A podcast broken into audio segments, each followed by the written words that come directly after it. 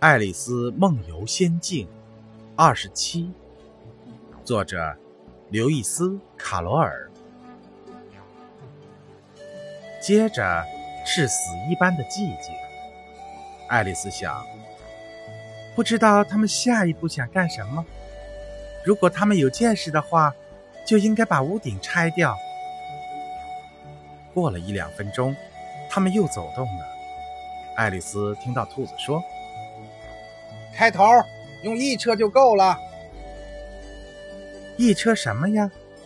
爱丽丝想，但一会儿就知道。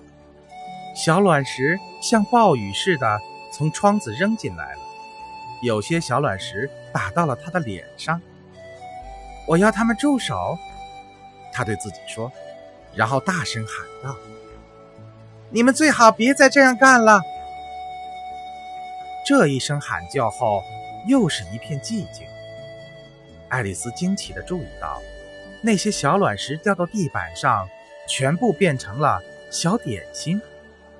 她脑子里立即闪过了一个聪明的念头：如果我吃上一块，也许会使我变小。现在我已经不可能更大了，那么它一定会把我变小的。于是，她吞了一块点心。当即明显的迅速缩小了，在他刚刚缩到能够穿过门的时候，就跑出了屋子。他见到一群小动物和小鸟都守在外边，那只可怜的小壁虎比尔在中间，有两只豚鼠扶着，从瓶子里倒着东西喂它。当爱丽丝出现的瞬间，它们全都冲上来，他拼了命，总算跑掉了。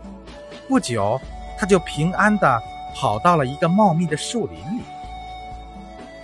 我的第一件事，爱丽丝在树林中漫步时对自己说：“是把我变成正常大小。”第二件就是去寻找那条通向可爱的小花园的路。这是我最好的计划了。